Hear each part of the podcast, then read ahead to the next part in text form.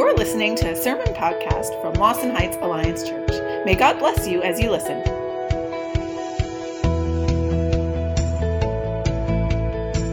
Grab your Bibles and uh, open up your Bibles uh, to uh, the book of Mark. I'll tell you a little bit later where to go. We got a few other chapters to go to in there.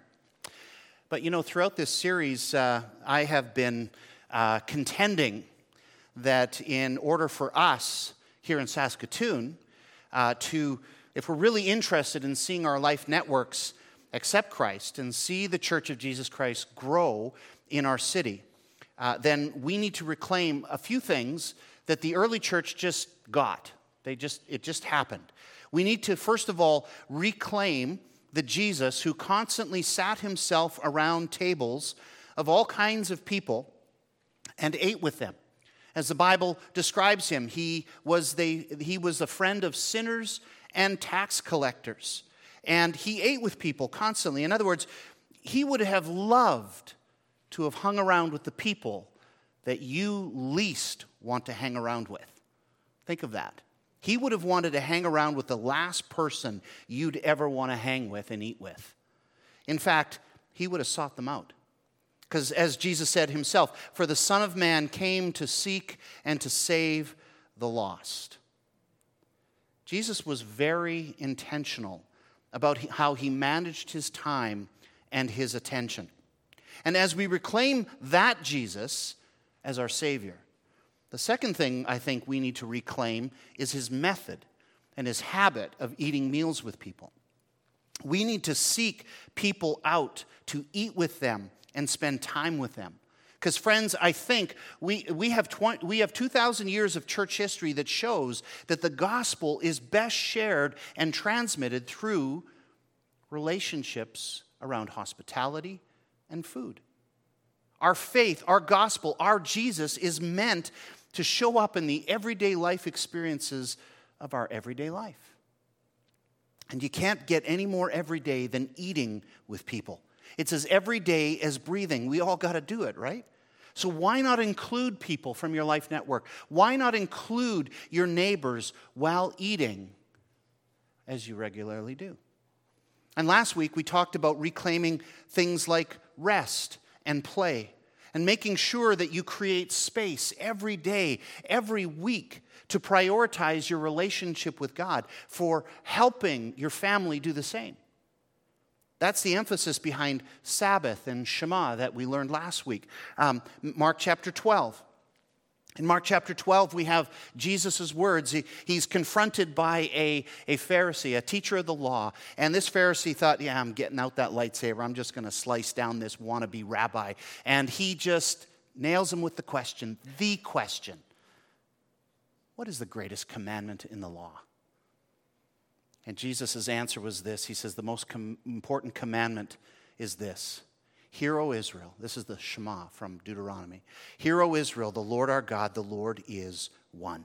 Love the Lord your God with all your heart, with all your soul, with all your mind, and with all your strength.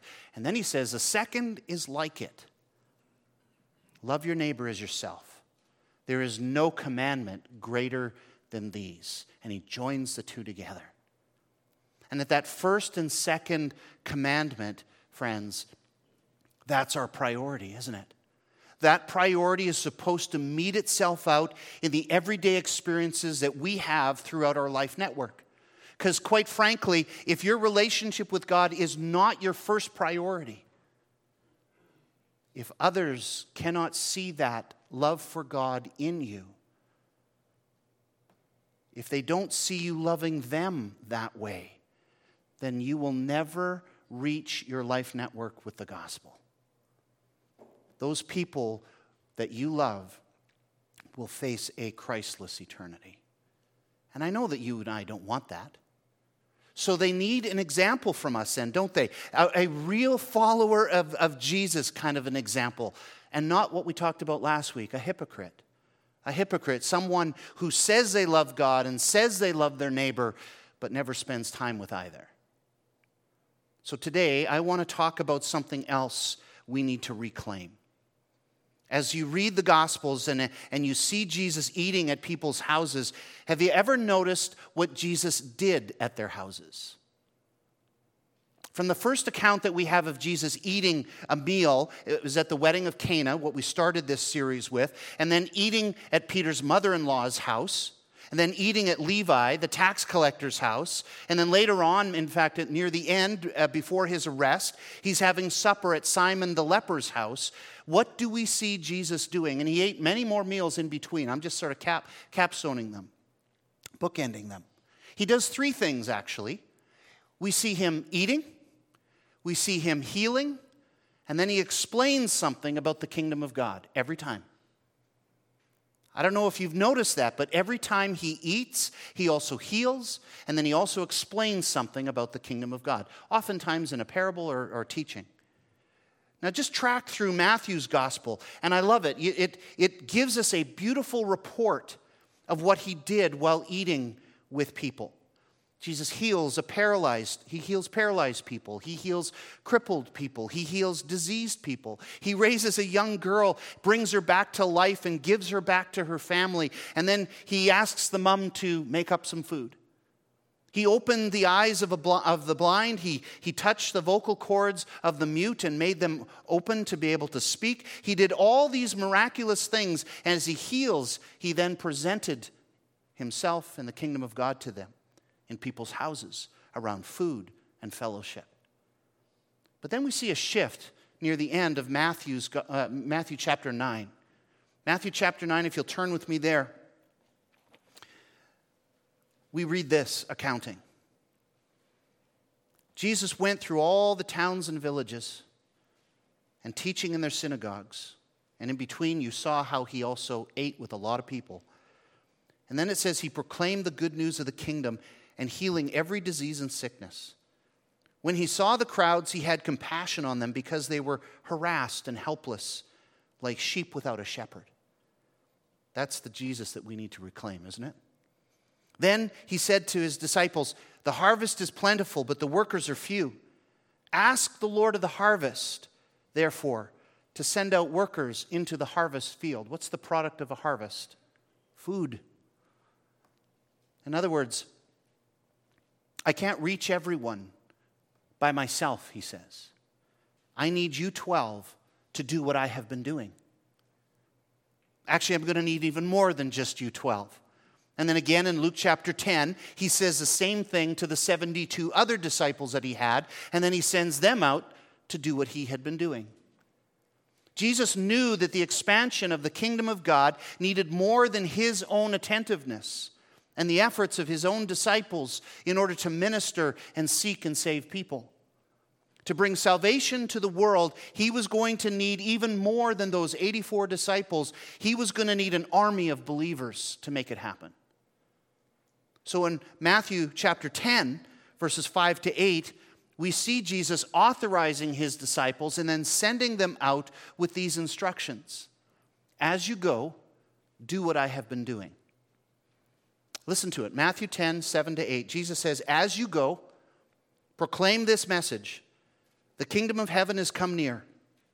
So heal the sick, raise the dead, cleanse those who have leprosy, drive out demons. Freely you have received, freely give. Jesus' instructions were pretty clear, very clear. A little bit later, he says the same thing to the 72 in Luke 10. It says, he says, Stay there in the houses that you're at, eating and drinking whatever they give you, proclaiming the kingdom of God, and heal. To make it simple, he was telling all his disciples to claim his method of seeking and saving the lost. He says, Do what I have been doing. As you go, eat, heal, proclaim the kingdom of God as you go. That seems a little too simple, doesn't it? Could it be that easy? If you are a follower of Jesus, you know that we have been given this great commission from Jesus, Matthew 28, uh, Acts chapter 1, verse 8. We, we've been given the marching orders from Jesus himself to make disciples of the whole world. We are to claim his method as our own eat, proclaim the kingdom of God, demonstrate the reality of that kingdom by healing the sick, raising the dead, and driving out demons. Now, I know that some of you kind of get hung up on that phrase, raising the dead. Some people take this passage figuratively, saying Jesus meant bringing spiritually dead people back to life. That's not what Jesus says, and that's not what Jesus did. He actually brought cold, dead corpses back to life. Have you ever seen a resurrection? I don't think I have. You know, the challenge for us who believe is to not limit Scripture by our own experiences and by what we've seen with our eyes or our own ability to reason and believe. I've prayed for people who have died, but I have not yet seen a resurrection. However, I still pray. There are, however, multiple instances where it has been recorded, even here in North America, even by qualified physicians who have seen the dead come back to life. I have just received a two volume set. Like, look how thick that is. Like, that's a thousand pages. That's just my summer reading fun. Um, but it's the credibility of the New Testament accounts. That's volume one. Volume two is the credibility of modern day accounts. And he goes into all kinds of different healings and miracles, even raising the dead. You want to borrow it after I'm done? You're more than welcome. It's a two volume set by Dr. Craig Keener. It's available on Kindle too if you want to get your reading in the summer as well. But he just finally said, you know, enough is enough. I'm a New Testament Bible scholar and I read this all the time, but do miracles happen today or not? And so he ventured out to research claims and he followed up on the evidence, not just the biblical evidence, but also the modern day evidences. And he figured out by his research, I mean, the, the bibliography of, of sources at the back is this thick. And he searched it out and he said, yes, miracles do happen today, even raising the dead. And you know what? If we are Christians, who believe in a Jesus who rose from the dead and who we've seen in the Bible others rise from the dead, and we hear these missionary stories of it happening, then we must claim that God can do it, whether we've seen it or not. I've prayed for people, as I've said, and I'm, and I'm sure many of you have prayed for people as well, whom the doctors have said, you know what, call the family. They're probably not going to make the night and we pray. And maybe you've seen it happen where God spares their life and they go home healed. I had an aunt that happened to twice. And we pray, and God spares their life and they go home healed. My own wife, the doctors, you know this story. My doctors, the doctors took me aside one time when she was not coherent, she was out of it, and they said that because of her condition, uh, meningoencephalitis, uh, that she probably wouldn't survive. But if she did, she certainly would not be the same. they told me that I, I couldn't know what to expect. So we all prayed. People from all over the world that we knew prayed. And guess what? My wife is somewhere out here in the audience with you all. She is healed of it. God raised her from a, a place of dying. Like she just, and, and I think she's all there still. Like, God spared her from death. It was a pre resurrection. He raised her up. Here's, what, here's the way to think about it, okay? Try to wrap your head around this. If you were in the room with a sick person, someone with an ailment, and if Jesus was in that room with you, what do you think he would do? Yeah? He'd heal that person, right? Well, guess what? He is in the room with you. He is in the room with you. He is omnipresent. He is omnipotent. He has promised to be with us, to indwell us wherever we go throughout our life network. He is with you. And He has given us permission to pray, to heal, to deliver, to resurrect. Now, we don't see it a lot, some of us, and I think there's reasons for that. But why do we have trouble believing what we say God can do, but we really don't believe it? What I'm trying to say and get at is this if we see sick people around us, We do. We see sick people around us every single day, don't we? People in our life network who suffer with chronic illness, pain, arthritis, headaches. People who in our neighborhoods are living every day tortured by loneliness, loss, and some even by abuse. We have people walking alongside us in the mall, or maybe you've even heard, overheard them in cafes talk about how depressed and anxious they are. People who are in need of healing cross our paths everywhere we go. And what did Jesus say? He says, As you go, eat, heal, proclaim the kingdom of God. And he promises to be with you as you do what he did. We have been told by Jesus, John chapter 14, verse 12 to 14. I spent a year meditating on this passage where Jesus says, I tell you the truth. Whoever, that word whoever is a big encompassing word. Whoever believes in me will do what? The works I have been doing. And they will do even greater things than these because I'm going to the Father. He's talking about the, the ascension and, and descension of the Holy Spirit. And I will do whatever you ask in my name, he says, so that the Father may be glorified in the Son. You may ask me for anything in my name, and I will do it. I wrestled with whether I could really believe that. And so I just said, Lord, it's in your Bible. You've said it. I'm going to choose to believe it. I'm going to choose to act on it, and I'll leave the results to you. That's faith. That's all we have. We know this isn't just for the 12 or the 72 disciples, because in the book of Acts, Jesus continues, gives us Acts chapter 1, verse 8, and then he continues by giving this, the, the, uh, the early church continues in this as you go ministry. And there weren't even always apostles around to do the miraculous. Acts 8, verses 1 to 4. On that day, a great persecution broke out against the church in Jerusalem. And all except the apostles were scattered throughout Judea and Samaria. In other words, the rest of the church, not including the apostles, scattered past out past Jerusalem. But Saul, this is before he became Paul the apostle, Paul was uh, began to destroy the church. Going from house to house, he dragged off both men and wo- women and put them in prison. Those who had been scattered, this is the regular believers that were addressed earlier, they were the ones, not the apostles, the regular believers were the ones who preached the word wherever they went.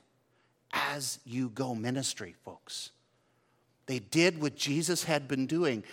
They did as you go ministry. So, as you go where? Wherever it is that you go in your life network every day, among your family, among your friends, in your hobbies and interests and sports activities, as you go to work or school, as you go to church, or even as you're just out and about in the world, walking down by the river, uh, eating at a restaurant, or at a lineup at Tim's or Starbucks, or at a store that you usually frequent. That's your life network, isn't it? And don't forget that you, you invite people over to your home and to your patio this summer. Go out for ice cream with them, plan a block party. And if they express a need or a hurt in their life, and it often comes up, or a relationship problem, just say, you know what? I'm a follower of Jesus. And he has said that I should pray for people that have needs or that need healing. Let me pray for your need, and let's watch God work. I prayed for a gal at the till of a consignment store, and she, she had a, a, uh, wrist brace on. And I thought, well, should I bug her? Like, she's, she's obviously working. And, and I just pointed out the wrist brace and said, Can I pray for your arm? What happened? And she explained, line of people. We prayed for her. We've seen God heal up here at the prayer pew after the service. But you know what? I'm convinced that if we, the children of God, filled and empowered with the Holy Spirit, would step out into our life network and our neighborhoods and pray for people regularly, we would see more of the miraculous happen on a regular basis, like the early church did, as you go into your life network. The best way, I think, that we can see this in our lives to begin to reclaim this is to reclaim walking in prayer. Everyone who believes has heard the phrase walking with God or, or the Christian walk. We say it in order to describe the ordinariness, yet the supernaturalness of our relationship with this awesome being that we call God. It's not just because, it's not, it's not just believing up here or in here, it's walking out what we say we believe. It's what we call putting feet to faith, right? Except the only thing holding your faith back is fear and laziness. Sorry to be blunt about that. I was blunt last week. Again, sorry. But that's where walking and prayer come in, I think. Join them together and you have prayer walking. A lot, lots of people have trouble staying focused and feeling fulfilled in their, in their morning prayer experience. So, what if instead of sitting down uh, or reclining on the couch and trying to stay awake in the morning, what if you walked it out? The second you, you step out that front door, you're going to get your blood flowing. You'll, you'll get oxygen to your brain. You'll be more alert, alert, more focused. You'll exercise more than your feet. You'll exercise your faith and just begin to prayer walk your neighborhood. Like I said earlier and last week, your relationship with God must be your first priority every day, not just on the Lord's Day, Sunday. If others can't see that you love God with everything that you are heart, soul, and mind and strength, and if they don't see you loving them that way, friends, we will never reach our life networks for Jesus. And those people that we love will be lost for all eternity. That's why I put on this diagram Christ in me in the center of the, of the My Life Network diagram. You have to prioritize that relationship and you have to be available to God to go anywhere He tells you to go and do what He did as you go into your life network. Your life network needs a, an example of a real follower of Jesus, not a hypocrite, not someone who says they love God or their neighbor, but never spends time with either of them. They don't need that. They need someone who is a real, genuine follower of Jesus, and they will pay attention.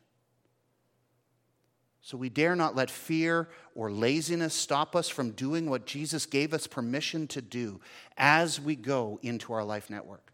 So here's a simple way that we can join walking and prayer in order to reclaim something that the early church just naturally did. And it will build your connection with God and your neighbors as well.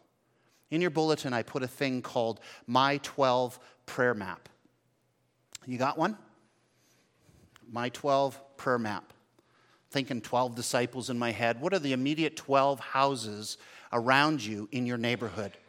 It probably looks somewhat like a portion of your neighborhood. If it maybe you live on a cul-de-sac and it'd be bendy or whatever, whatever. Change it up if you need to on another piece of paper. But it looks like a portion of your neighborhood, probably. At least the houses next to you and across the street.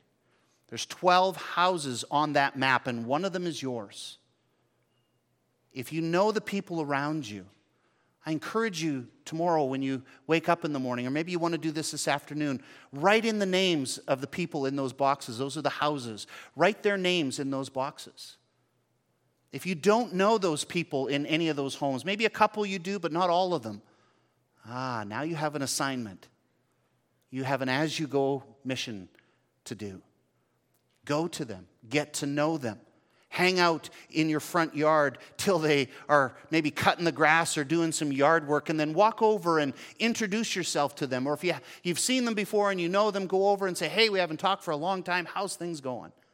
Get to know them. Maybe do something a little bit more intentional. Just hang out in your yard a lot more during summer. Remember, we have only three months of summer. It's actually now down to two and a half.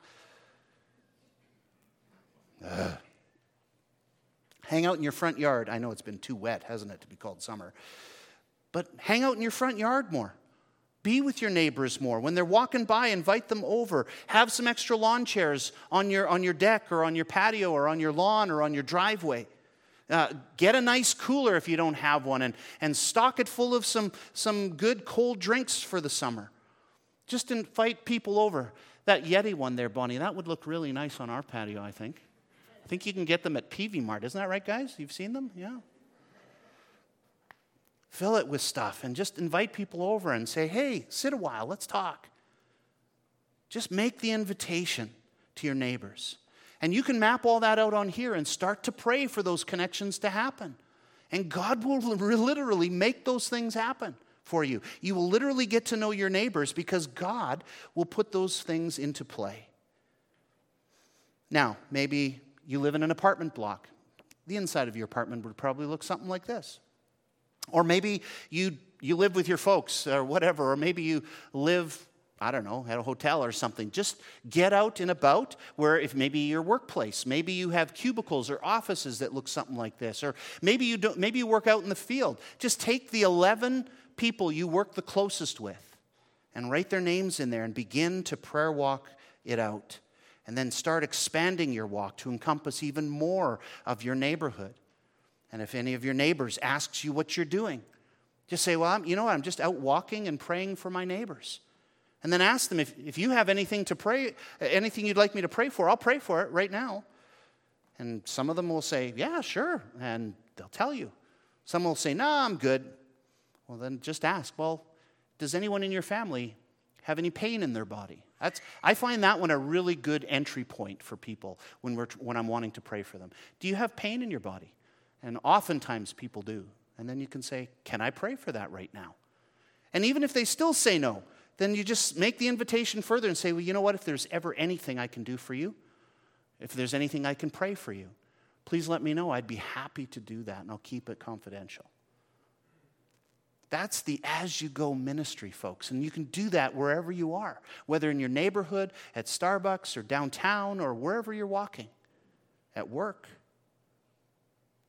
You step foot out the door and you begin to pray and praying for three things pray for a chance to eat with them, pray for a chance for healing, pray for revival and salvation.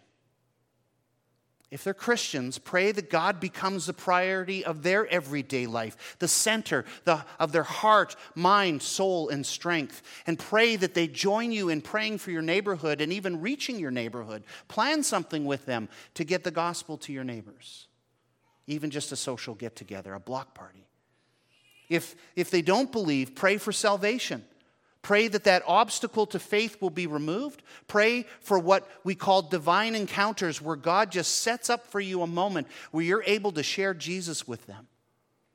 You'd be surprised what happens. And don't forget, every person in your My 12 prayer map has their own life network. I don't know about you, but I have people in my, in my, in my life that I can't talk to, to them about Jesus anymore. They just don't want to hear it anymore.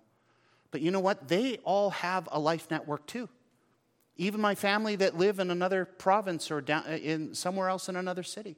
They all have a life network too. And in their life network, there will be people there who know Jesus. People that can share the love of Jesus with them, who can pray for healing. So make that part of your prayer. And don't forget, God is on your side and He has promised to answer your prayers. We have to believe that if prayer is anything, right? So pray for those Christians who are on your block that they will have opportunities to share the love of God with their next door neighbors. And the beauty of this map is even if it's pouring rain or a blizzard, which both happen a lot here in this province, you can still walk it through in your living room or wherever it is that you pray in the mornings. Friends, let's reclaim today our as you go ministry and start by prayer walking. It's simple, it's easy. It begins afresh every single morning when you wake up, and it continues everywhere you go throughout your life network in the day. Remember, Jesus said, just do what I have been doing. It's that simple. And when you step out the front door tomorrow morning, just say out loud to the Lord, Lord, as I go today, Help me put Jesus on display to the people in my life network. Help me to have compassion and help me to be able to see signs and wonders happen when I pray with people. and make a bold proclamation that, Lord, you will do whatever you can to make the kingdom of God known. Let's pray that right now, shall we? Father, we thank you for these examples, for the accounting in Scripture of how, Lord, you so marvelously worked not only in the life of Jesus, but also in the lives of the disciples. And how, as Jesus promised, we could live that life. Everyone who believes will do the works I have been doing. Lord, today, help us to reclaim with great intention our relationship with you, the living God. Lord, allow our heart, mind, soul, and strength to be so focused and prioritized on you that every day would be transformational. And Lord, help us to put Jesus on display wherever we go with compassion and signs and wonders. Lord, don't let us be afraid to pray for people publicly or to tell them about Jesus and what he can do for them. Lord, help us to be bold in our proclamation of the kingdom of God. The kingdom of God is now. Thank you for this opportunity through a simple map to begin our pursuit of kingdom living of as you go ministry. Lord, allow this map to train us to be intentional and to be powerful as we go out believing and trusting you to do the miraculous works that you have promised to perform. We love you, Lord, and are so grateful for this day. In Jesus' name, amen.